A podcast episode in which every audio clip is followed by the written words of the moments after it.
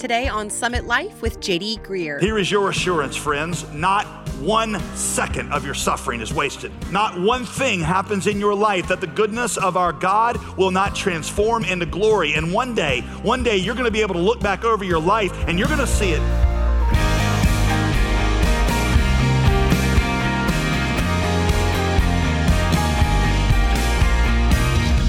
Welcome to Summit Life with Pastor JD Greear. I'm your host, Molly Vidovich. You know, there are a lot of lies that we believe as Christians about why we experience suffering. And I'm sure that you've been there just like I have. Well, today, Pastor JD continues to draw from the deep well of gospel truth in Romans 8 to remind us of how God is working in the midst of our suffering and the fact that even when you feel like you're barely holding on to God in the midst of your pain, He is holding tightly onto you. We've spent quite a few days now in Romans 8, which so many Bible scholars have called the greatest chapter in the Bible. There's just so much to learn, so if you missed any of the other messages, you can listen now free of charge at jdgreear.com. Pastor JD titled this message Hope, so let's rejoin him now in Romans chapter 8. You know, suffering is the number one reason why people stop believing in Christianity, why people stop having faith in God or following Jesus. So I want to talk to you about what Romans 8:28 actually means. Now I want to give you a handful of myths, three in particular, that Christians believe about suffering that Romans chapter 8 addresses. Myth number 1, if we live well, we can avoid suffering. Many Christians believe that if they live like they're supposed to live, they can avoid or at least minimize suffering. There is nothing in this passage that assumes that if you are God's child, you can avoid these realities. In fact, it says quite the opposite. Jesus, in fact, told his disciples, In this world, you are going to have tribulation. And if anything, it's going to be worse for you than, than those who aren't God's children because, because you also have Satan that is gunning for you. That's myth number one, is that if we live right, we can avoid suffering. Myth number two is that suffering always points to some sin that we need to confess. The idea here is that in suffering, God's always trying to get your attention in order to correct some error in you, to expose some sin that you need to, be, you need to confess. And let me be really clear, okay? Sometimes that's true. Affliction is one of God's choice tools to wake us up. Maybe that's happening to you this morning, but the point is, that's not always the case. The suffering Paul talks about here in Romans 8, there's no indication that it is in response to anything wrong. That's myth number two. Here's myth number three. We'll always be able to find the silver linings behind our dark clouds. This is where everybody uses Romans 8 28 the wrong way. They say, well, you know, the Bible says all things work together for good, so where's the silver lining behind this dark cloud? Where, what's the good? And of course, listen, sometimes you can see it. Well, in this chapter, Paul indicates that, watch this, much of the good that God brings out of our sufferings is going to be manifested only in eternity. So, those are three myths that Christians tend to believe about suffering that bewilders them. So, let's turn that around now and we'll say, okay, well, if those are the myths, what hope does God actually give me in suffering? What is Romans 8 really promising to me? Let me give you four things, okay? First one, verse 28, God promises, letter A, He is promising that He is using all things all things ultimately to make you more like Jesus. We know that all things work together for good for those who love God, who were called according to his purpose. What is God's purpose in you? Well, verse 29, he tells you what it is. For those he foreknew, he also predestined, that means purposed, to be conformed to the image of his son. God's purpose that he is working for in all things in your life is to make you more like Jesus. The good that he is working all things toward is not so much about giving you better circumstances as it is making you a better you. That painful chapter in your marriage, that setback at work, that chronic illness, all of it was for this purpose. There will come a time if you submit to God in faith when you see that all the painful chapters, all the heartaches, all the tears, all of them were used by God for one purpose, and that is to mold you more into the image of Jesus. What that means is that when you're in the midst of some kind of pain or boredom, instead of asking God to get you out of the trouble, you should also be asking God to what you should get out of the trouble. Now, there's nothing wrong with asking God to get you out of the trouble. That's natural, but you should also be saying, God, if the reason that I go through this is to make me more like Jesus, not only am I interested in getting out of this trouble, I want to know what you want me to get out of this trouble. Here's the second thing Second promise is my story is going to end with the redemption of my body. My story is going to end with the redemption of my body. Paul says in verse 22 that all of creation, of which I'm a part, has been groaning together with labor pains until now. We also groan within ourselves, eagerly waiting for adoption, the redemption of our bodies. And the over 40 crowd said, Amen. Right? It's the body is groaning, waiting for redemption. But one day, this body, Paul says, it's going to be redeemed. Not just back to the days of my youth, but it's gonna be transformed into a body like Christ in his resurrection. And that's a body that's not gonna ache or get sick or struggle with weight gain. In fact, I'm pretty confident. I haven't found this in the Bible yet, but I'm sure it's there. Um, that in heaven, when you eat broccoli and cauliflower, you're going to gain weight, and ice cream and bacon make you lose weight. Um, that is what God has one day, and I can't wait to get there. All right? So it's coming. Redemption of the body is coming. And Paul says you got to wait for that, and you got to hope for it.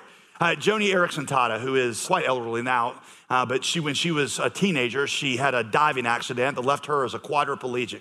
And she's written a lot, very helpfully, about suffering. Uh, she has this, one of my favorite quotes about her. She says this When I get to heaven, I'm going to push my wheelchair up to the throne of Jesus. Notice, I'll be walking. I'm going to thank him for every character refining work he did in me and through me because of this wheelchair. And then I'm going to ask Jesus to send this wheelchair straight to hell because it was only needed and relevant because of the wreckage that's left by sin. I know that one day this redemption of the body is coming and God's going to wipe away every tear and take away all the heartache and the relational disillusion, and God is going to make all things new. Along with my body, all of creation itself is going to be redeemed. I, don't even know exactly what all that means, to be honest, but it, at least it means that the best parts of nature and creation are going to be redeemed, transformed without the curse of sin.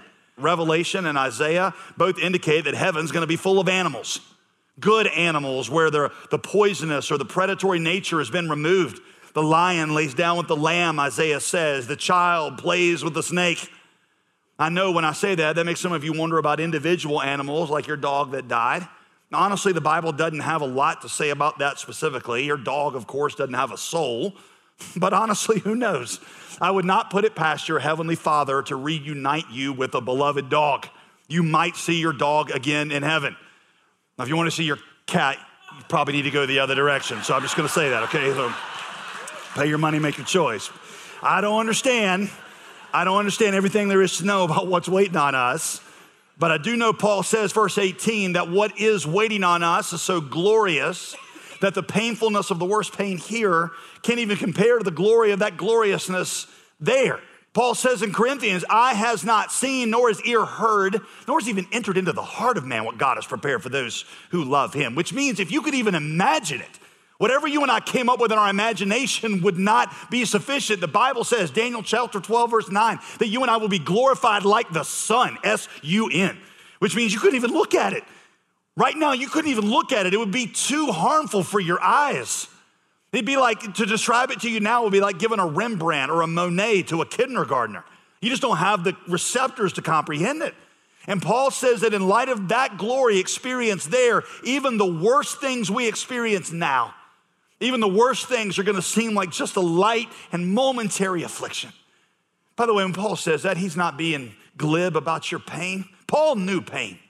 Paul knew relational breakdown. Paul knew he had chronic illness. Paul knew injustice. He knew what it was like to be slandered. He knew what it was like to be alone. He knew what it was like to be tortured. He knew what it was like to be martyred, even when he was innocent. He's not trying to minimize your pain, he understood pain. He was just saying that compared to the glory that is going to be revealed, which is you becoming like Jesus and you being in God's eternity with Him, in light of that, even the worst pain is going to seem light and, and momentary. I got a friend who was diagnosed with brain cancer. He's actually uh, alive, but they thought for a while that he, he wasn't going to make it past five years. And as he's wrestling with what this means for his young children, somebody asked him one time, they said, You know, do you feel like when you get to heaven, you're going to be able to see, like, oh, this happened, so this happened? He said, You know, honestly, based on what I read in the Bible, I think when people get in, we get in heaven and they start talking about the pain, I'm going to say, What pain? What are you even talking? I can't even remember that. That's what Paul is saying in light of of what is coming. There is a glory that is so overwhelming that we won't hardly even remember the pain. It will be worth it all when we see Jesus. Here is your assurance, friends not one second of your suffering is wasted. Not one thing happens in your life that the goodness of our God will not transform into glory. And one day, one day, you're to be able to look back over your life and you're to see it. The Christian group Shane and Shane have this song. Uh, it's called Though You Slay Me, written by one of the, the, the two Shanes, Shane Barnard. It was written when his dad unexpectedly um, passed away as a pretty young man. In the middle of the song, um, they splice in part of a sermon from John Piper on, on Romans 8. And I love what John Piper says here. Not only is all your affliction momentary, not only is it light in comparison to eternity and the glory there, but every second of it is totally meaningful. Every millisecond of your misery in the path of obedience is producing a peculiar glory that you're going to get because of that suffering, through that suffering. I don't care if it was cancer or criticism, slander or sickness, it wasn't meaningless. It was doing something. Of course, you can't always see what it's doing. Don't look to what is seen when your mom dies, when a child dies, when you've got cancer at 40, when a car careens into the sidewalk and takes her out, don't say that's meaningless. It's not meaningless. It's working for you an eternal weight of glory. Therefore, don't lose heart, but take these truths of Romans 8 and day by day focus on them. Preach them to yourself every morning. Get alone with God and preach His word into your mind, into your heart. Sings with confidence that you are known and that you are cared for. This is the hope that believers have. Thanks for listening to Summit Life with JD Greear. We'll get right back to today's teaching from the book of Romans in a minute, but first, I wanted to tell you about the latest premium resource we are offering our Summit Life family right now. With your financial gift of $35 or more to this ministry, you'll receive the first part of a two part Bible study through the book of Romans written by Pastor Tim Keller, who was one of Pastor JD's biggest influences in the faith. Not only will this Bible study help you gain a better understanding of one of the deepest, richest parts of the Bible, but it's also a great reminder of Pastor Tim's years of faithful gospel ministry as he takes us through the first seven chapters. Be inspired to embrace this gospel message in all of its beauty and maybe even study with a friend.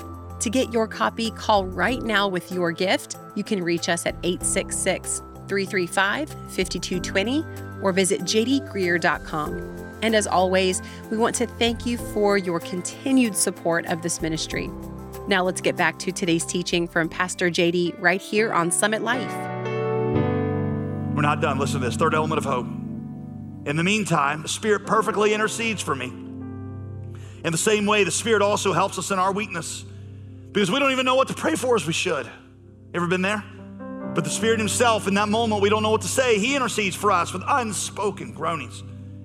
And He who searches our hearts knows the mind of the Spirit because He intercedes for the saints according to the will of God. The Spirit groans in us. You say, well, what does that mean exactly? Well, be honest with you, I'm not totally sure. What I can tell you is that Paul uses that word groan to mirror what creation is doing and what you are doing in your pain. You groan so the Spirit groans in you even more deeply than you're groaning in your pain. And that communicates at least two things. Number one, it communicates emotion. The Spirit has united Himself to you so that, watch this, He hurts when you hurt. He feels your pain with you. I think one of the most moving scenes in Jesus' life is where He shows up at the tomb of Lazarus. Mary and Martha, his sisters, are just beside themselves with grief. And we encounter the, the shortest verse in the entire Bible, John 11 35. Jesus wept. The verse never makes sense to me because Jesus knew what he was about to do. He knew he was about to resurrect him. Within 60 seconds, Lazarus would be coming out of the grave. So, why would Jesus weep in that moment if he knows Lazarus is about to resurrect? Wouldn't you be like, hey, stop crying, watch this? But in that moment, even though Jesus knows the joy that's coming, in that moment, he weeps because Mary and Martha are weeping. And what it's showing you is that your pain, even though from the perspective of eternity it's rather light and momentary, that pain is real. And your Heavenly Father feels it with you. And in that moment where you hurt and you're feeling the sting of insult and injustice, in that moment where your body is in pain, He is weeping with you and He is groaning in you. By the way, there are some believers who feel like their pain doesn't matter because comparatively speaking, it's not that bad, right? Sometimes we even tell stories to each other to try to like try to make you feel better. Like, oh well, you know, at least this is not happening. But as Pastor Brad says, suffering's not a competitive sport. Just because somebody else got hit by a truck doesn't mean your knee surgery hurts less. Just because somebody else has terminal cancer doesn't mean getting passed over for a promotion is any less insulting to you. We're not competing with Auschwitz for God's compassion. Your pain is real, and Jesus feels it when you feel it. And the Spirit, Paul says, groans in you even more deeply than you're groaning in your pain. So there's emotion. The second component there is wisdom. The Spirit prays according to the will of God. He prays the will of God perfectly over you. You've been in that moment where you sometimes I don't even know what to say. I don't know what you're trying to do here, God. I don't know why this is happening in the life of my child. I don't know why this is happening in my marriage. I don't know why this is happening in my body. I don't even know how to pray your kingdom come. And in that very moment, the Spirit of God rises up and he begins to pray the will of God perfectly. He knows exactly what God is trying to do. That's a comfort for a believer in the midst of pain because there is a spirit that is feeling it and is praying it with you. My pastor, growing up, to have this great statement. I heard him use it dozens of times. People will come up to him and say, Pastor, would you pray for me? And he would say, Yes, I will. And he says, I will pray for you, but even more importantly, the Spirit's going to pray for you. And when I stop praying, the Spirit will continue. The comfort that you can have is the Spirit of God, if you are a believer, is praying in you and over you right now with groanings that cannot be uttered and wisdom you cannot comprehend. Last one, last one, letter D. What God started, Paul promises, he's going to finish. In verse 29, Paul brings up the P word predestination. Those he foreknew, he also predestined. Now, why does Paul bring up predestination here? It's not to try to start a theological argument. He's not like, hey guys, I'm a Calvinist, just want to let you know. 1500 years before John Calvin comes, I'm a Calvinist. He's not saying that. The reason he brings it up, watch this, is to give you assurance. See what he says in the next verse? Those he predestined, well, those are the ones he called. How do you know that you're predestined? Well, you got called. The ones he called, those are the ones he justified. And the ones he justified, hey, he's going to glorify which means that if your life shows evidence of being called, you can have the confidence that what God started, He's going to finish. And if God puts you on the calling train, He's going to take you all the way to the glorification station. And the good news is, if you feel like you're barely holding on to Him, you can be assured, Paul says, He's still holding on to you. Because God didn't choose you because of your righteousness. And if God didn't choose you because of your righteousness, He's not going to drop you because of your unrighteousness. Right? When my daughters, when my daughters were younger, they used to all stay in the same room. And some, sometimes when I was, you know, putting them down for bed, I'd you tuck them all in, and I'd, right before I walk out the room, I'd say, "Hey, I love you." And then I'd have this little like series of questions that they eventually got used to. I'd be like, "Hey, does Daddy love you because you're beautiful?" They'd always say, "No." One of them would always be like, "Yeah, but you know, you think we are beautiful?" I'm like, "Absolutely right, I do." Does Daddy love you because you're smart? No. We go through like five or six things, right? And at the end, I'd say, Well, then why does daddy love you? And eventually they learned, they would just say, Just because. Just because. Just because we're your daughters. They cease to be beautiful, they cease to be pretty, they cease to be smart, they cease to be good leaders, or they cease to be good. I would love them just the same. In fact, I may even love them more because my love is not conditioned on any of those qualities. My love is just given to them because what Paul says almost mind bogglingly is this is what God has done with you. He's adopted you into his family. He didn't choose you because of your righteousness. That means he's not going to despise you for your lack of it. If he didn't choose you because you were righteous, he's not holding on to you because of your righteousness. And because he saved you in grace, he's going to hold you in grace and he loves you like a son or daughter now. So you can be confident what he started, he's going to finish. If he predestined you and called you, that's the indication he's going to glorify you. Those are the four pillars of hope in a world that is consumed by pain and corruption and futility. Let me close all this by, by talking individually to three different, at least three different people here. Number one, there are some of you that are in pain. Could I persuade you just to withhold judgment for a little while and don't declare the verdict yet?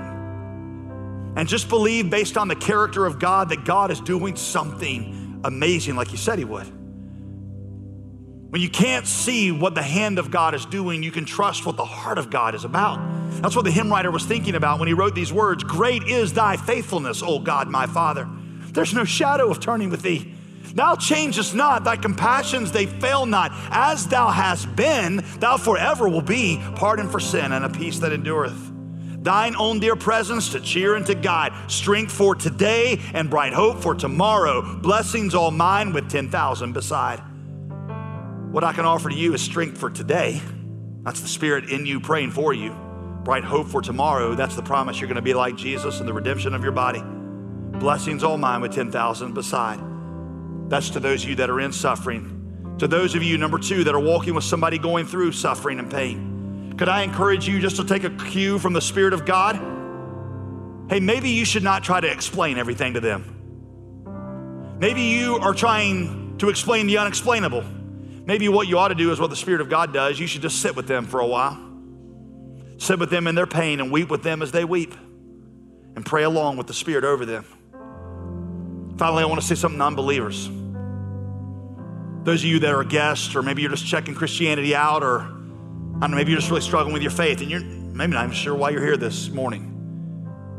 I've had this conversation before. Sometimes somebody who's not a believer will say, Oh, oh this must be awesome to live with that kind of comfort, live with that kind of assurance. These things are only true because Jesus is who he says he is.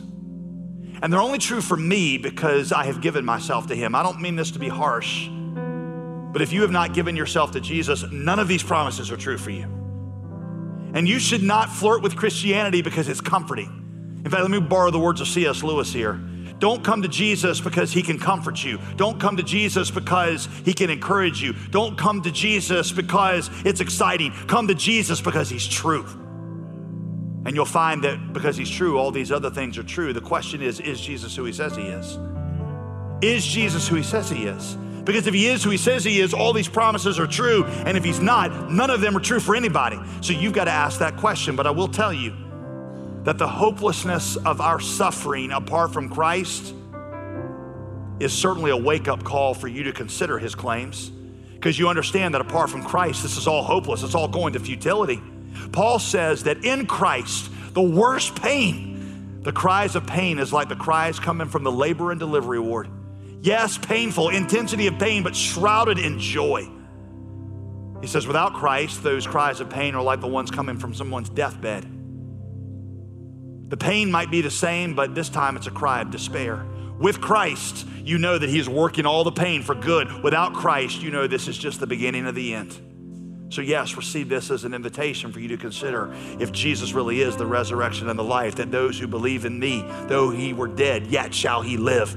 That is an invitation for you to consider the one who overcame the grave and overturned sin and death and did it for you if you will receive it. Jesus can say, I am the resurrection and the life. Whoever believes in me, though he die, yet he shall live. Now that's hope that you can cling to. You are listening to Summit Life with Pastor JD Greear. Not long ago, I asked Pastor JD about the portion of the book of Romans that we're studying right now. The Apostle Paul really seems to be emphasizing the amazing truth that we can have eternal hope when we place our faith in our Heavenly Father. Here's what he had to say about that. You know, when you get to Romans 5 through 8, you start hearing about things like perseverance and suffering and successfully battling against sin, hope that is able to overcome discouragement or, um, or even death itself. Uh, when you're studying this part of Romans, um, you're going to find that that is some of the most encouraging passages in Scripture you'll read anywhere. And that's why we're providing you a resource to go along with these messages that you're hearing that will take you um, deeper into these passages. It's the first of a two part Bible study of, of the book of Romans that covers up through chapter 7. They'll go right along here with what we're teaching. In addition to hear, hearing us walk through it, you'll be able to really press in and do what Martin Luther said. I love his image. He said, Romans is like a book I've climbed out to the edge of every branch and I've shaken it as vigorously as possible at risk of my own life to try to get every bit of fruit off of this branch. That's what we want to help you do, and that's what this um, this great Bible study, this resource by Tim Keller, uh, can help you do. You can get the first volume, Romans 1 through 7. You can get it right now at jdgreear.com. We'd love to send you Pastor Tim Keller's study through Romans chapters 1 through 7 as a way to say thank you for your financial gift of $35 or more to this ministry.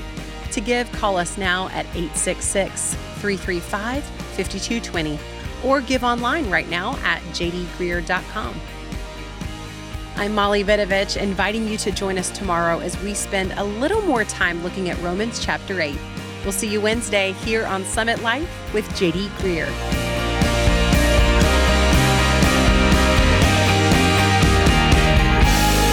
Today's program is produced and sponsored by JD Greear Ministries.